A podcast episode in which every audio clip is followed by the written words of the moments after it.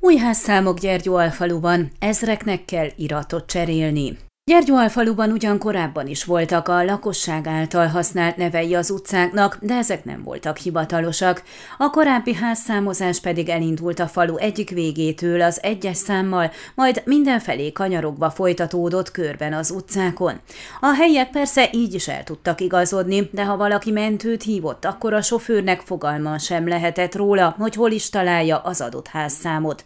Ezért is időszerű volt már, hogy rendet tegyenek ebben a tekintetben esetben. Már 5-6 éve készültek is rá, de hallogatták, tudván azt, hogy az emberek nem fognak neki örülni, hiszen minden falubeli számára ügyintézéssel és kiadással jár a változás, az új lakcím szerint kell majd okmányokat készítetniük. Tovább azonban már nem húzhatták az időt, hiszen a múlt évben a prefektúra többszöri felszólítása után ultimátumot kapott az önkormányzat, hogy a népszámlálás előtt hivatalosan is nevet adjanak az utcáknak, és újra számozzák az ingat ingatlanokat, mondta Gál Szabolcs polgármester. Egy cég munkatársai feltérképezték a községet, és utcánként kaptak számozást a házak.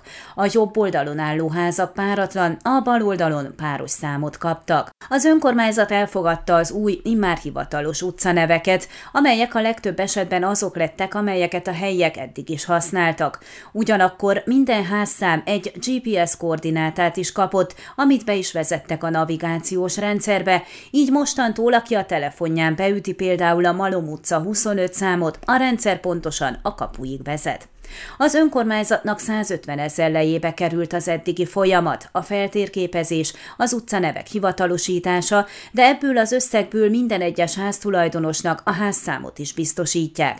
A négyzet alakú kerámia zománccal bevont táblácskák egy emberöltőt biztosan kibírnak, anélkül, hogy megrostáznának, mondta a polgármester. Ezeket ingyen kapja mindenki. Azonban a lakóké a feladat, hogy kicseréljék a személyi igazolványukat és egyéb aktáikat az új lakcímüknek megfelelően. A községháza azt a döntést hozta, hogy a személyi igazolvány cseréjéhez szükséges lakcímigazolást ingyen bocsátja ki mindenkinek, azaz eltekintenek az ezért felszámolható tízlejes illetéktől. A lakóknak így csak azt a hét lejt kell befizetniük, ami az új igazolvány cseréjének a költsége. Az igényléseket lakosság nyilvántartó irodában kell benyújtani. Az igazolvány cserére a törvény kéthetes határidőt ad, de ez nyilvánvalóan lehetetlenség, hiszen közel 5000 alfalvi és borzonti lakos igazolványait kell ennyi idő alatt kicserélni. A polgármester minden esetre biztatja a lakókat, hogy minél hamarabb cseréljék ki okmányaikat. Nem csak a személyi igazolványokat kell cserélni, hanem a lakóingatlanok telekönyvi bejegyzését is aktualizálni kell, ami szintén az adott ház tulajdonosának a feladata.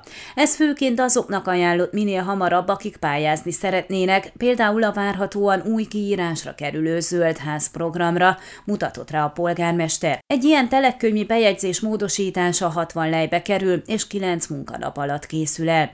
A községben 2200 új házszám van, a községháza a Horváth Károly utca egy szám alatt található meg mostantól.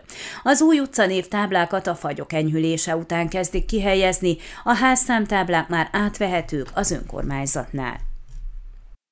Ön a Székelyhon aktuális podcastjét hallgatta. Amennyiben nem akar lemaradni a régió életéről a jövőben sem, akkor iratkozzon fel a csatornára, vagy keresse podcast műsorainkat a székelyhon.pro portálon.